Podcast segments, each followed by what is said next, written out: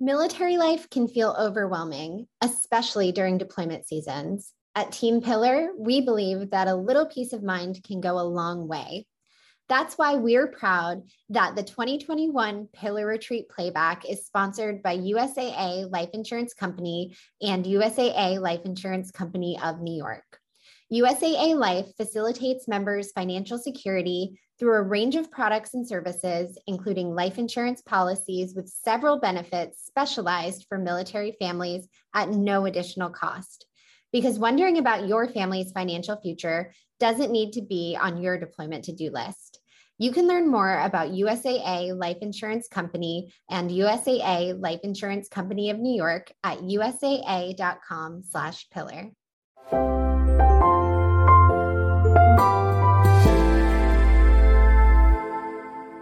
Okay, everyone, welcome back to day three. Today, we're going to talk about reintegration um, and understanding some of those challenges and some tips to help navigate that uh, through the lens of the Enneagram and your Enneagram type. So I'm Kellie Artis. Thank you for joining me again today.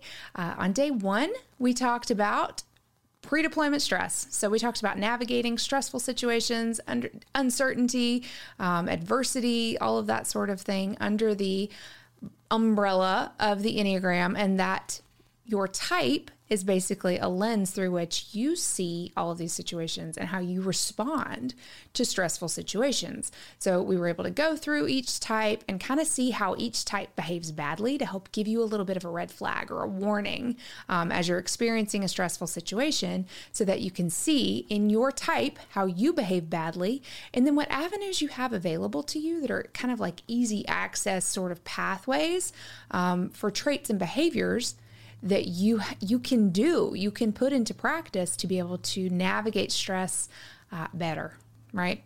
Okay, so day two, we talked about using deployments themselves as an opportunity for self-discovery. So hopefully you were able to take some of these practices. Maybe you've even tried a couple. Hopefully you put one into practice yesterday.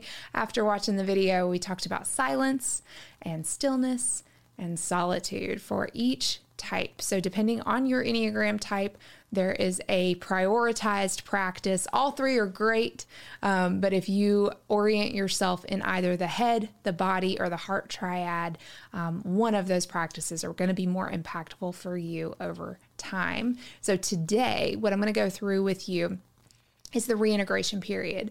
So there's a ton of, of material and content out there about using the Enneagram in relationships, but a lot of that kind of weighs on the fact that both partners know their Enneagram type and have self-identified as an Enneagram type.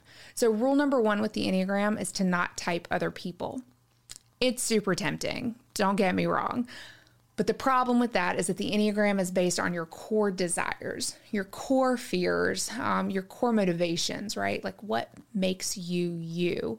Um, that is not something that people that are not you No. Okay. It's really hard even for an individual to kind of uncover that depending on just their lived experience, right? It could be, it could be layered under a lot of other stuff, right? So that journey is yours and yours alone. So don't try to cheat someone else, your partner specifically, out of that exploration, out of that journey by going ahead and putting them in a box, right? Don't do that. We don't like that in the Enneagram world. Hopefully you can encourage your partner uh, based on your example um, and how important maybe the system is to you. Hopefully you can influence your partner to engage in the journey themselves and to start the process of self-identifying as a type. And then when you have that available to you, you're able to sort of understand and use that shortcut of, of knowing, like, if I'm a five and my spouse is an eight, this is how we're both kind of probably viewing this scenario. And it actually gives us sort of a neutral language to talk about hard things. So I do highly encourage you, if you can, get your spouse interested in the Enneagram, um, to, to using that as sort of like your, your mechanism for communicating more effectively. It also, just by its very nature, starts to inhibit compassion for others, and it helps you develop that sort of muscle of compassion. So once you understand that you think and behave and interpret the world in a way, in a certain way, based on your Enneagram type, and then you understand that there are eight other ways of interpreting the world through Enneagram types, it can actually give you a bit more of a, of a little bit of a distance, right? From saying like, what's wrong with people, right? Why are they acting that way? If it were me, I would dot, dot, dot, right? Well, it's not you. So just understanding that there are other ways, there are other lenses um, that people see the world through, I think is really helpful in approaching just about any conversation and any scenario, um, any difficulty, right? And especially when you're trying to reestablish good communication patterns with your partner, um, this is really crucial. All that, though, is if you know their type, okay? So let's say you don't know their type. What are some best practices for each Enneagram type when navigating reintegration? Okay, so this is a period of time where you have someone you love dearly and you have missed dearly and you have worried about uh, profoundly while they've been away. Then they're home. And now they are in your space that you have navigated deftly all on your own, and they are messing with your vibe, right? Like, you love that they're home, but also, oh my God, that's not where I put the mugs now, right? Okay, if you guys have been through this, let me know, because I'm telling you, it's very real.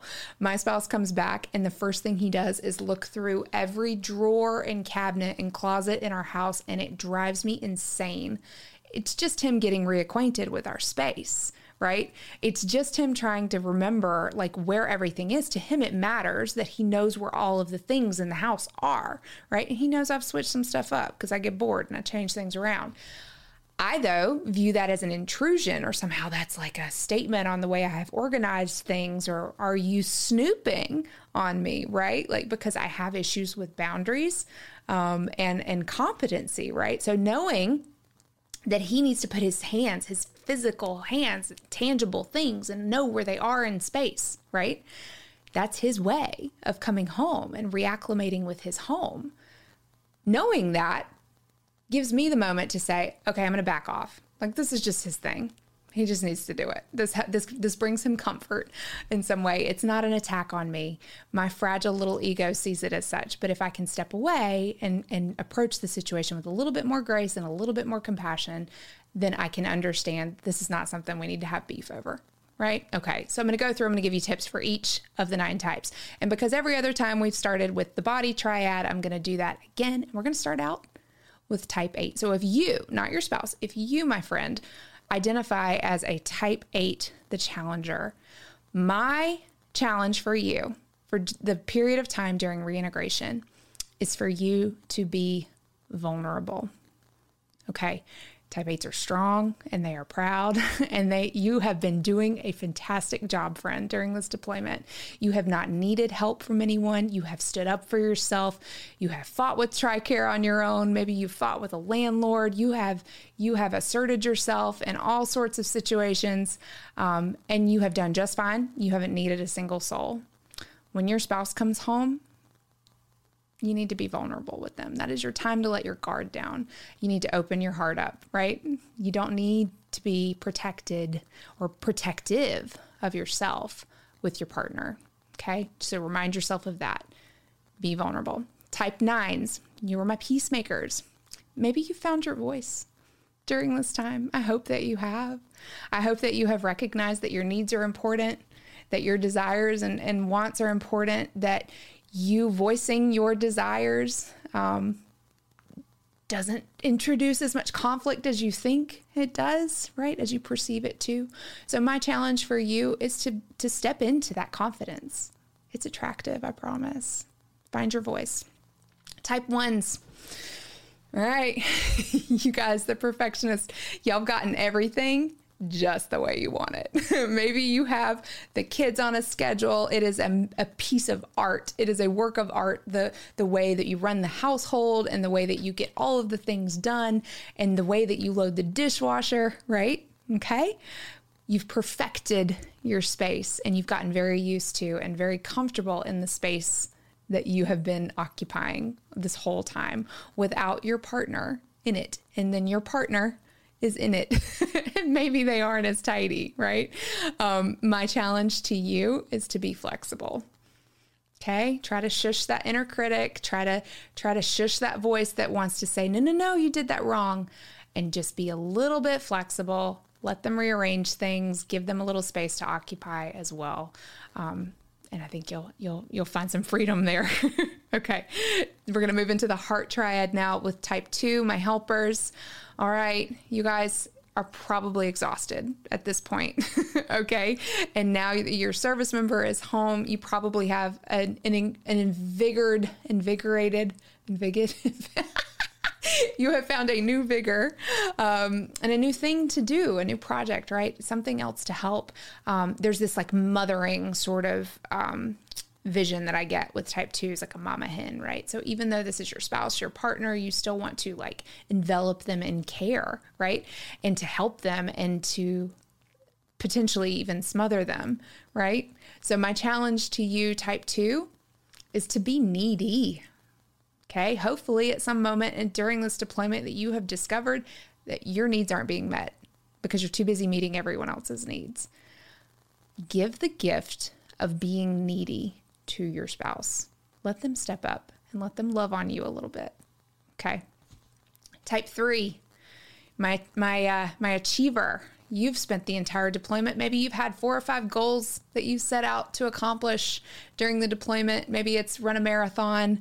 Maybe it's renovate the kitchen, right? It could be any number of things. Maybe it's a work-related goal or task, and you have been running so hard the whole time to try to achieve those goals.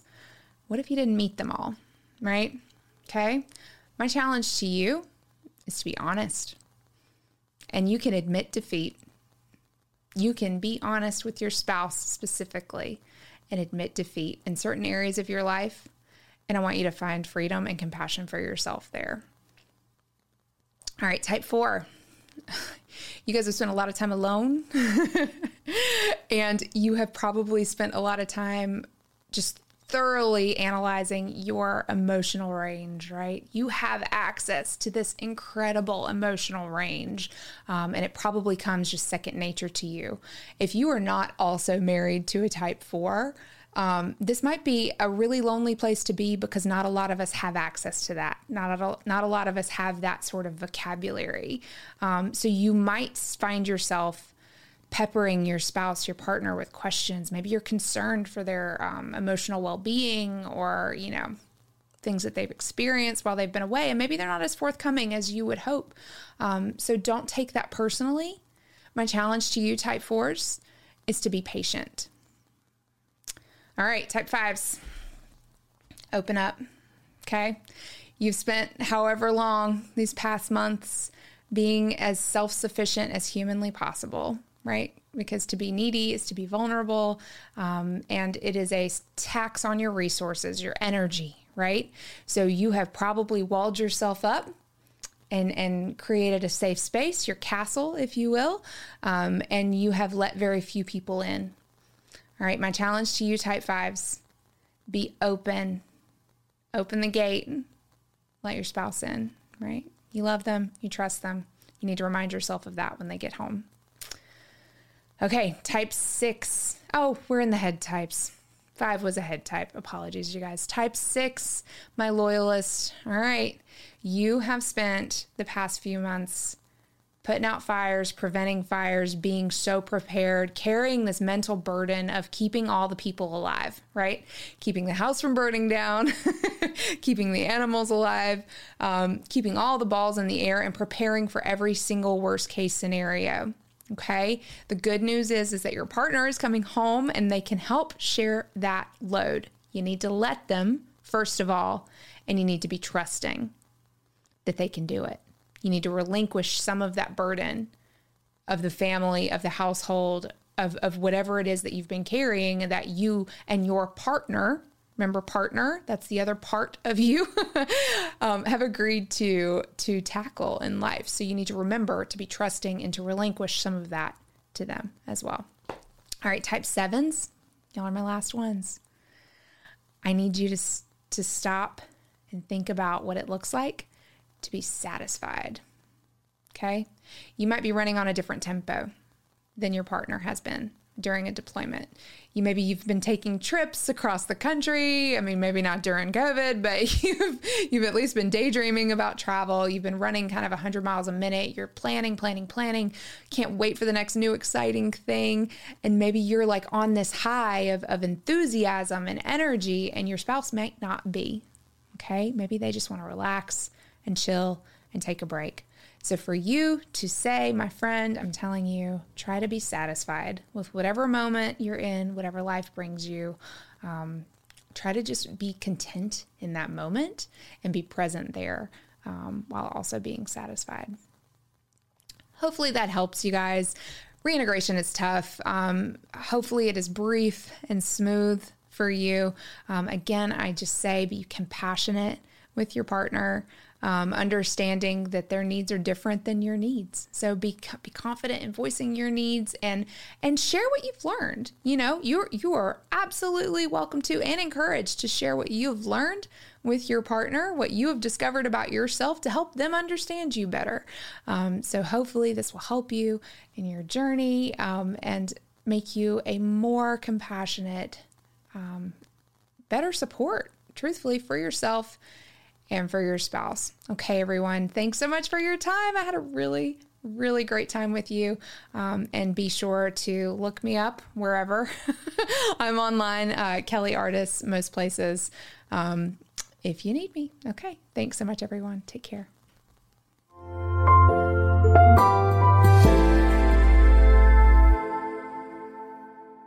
Thanks for joining us. We hope that this playback from the twenty twenty-one Pillar Retreat inspires and encourages you as you count down to homecoming. We hope you'll join us again for this year's digital retreat for deployment countdowns by getting your free ticket at w w w dot pillar deployment retreat dot com.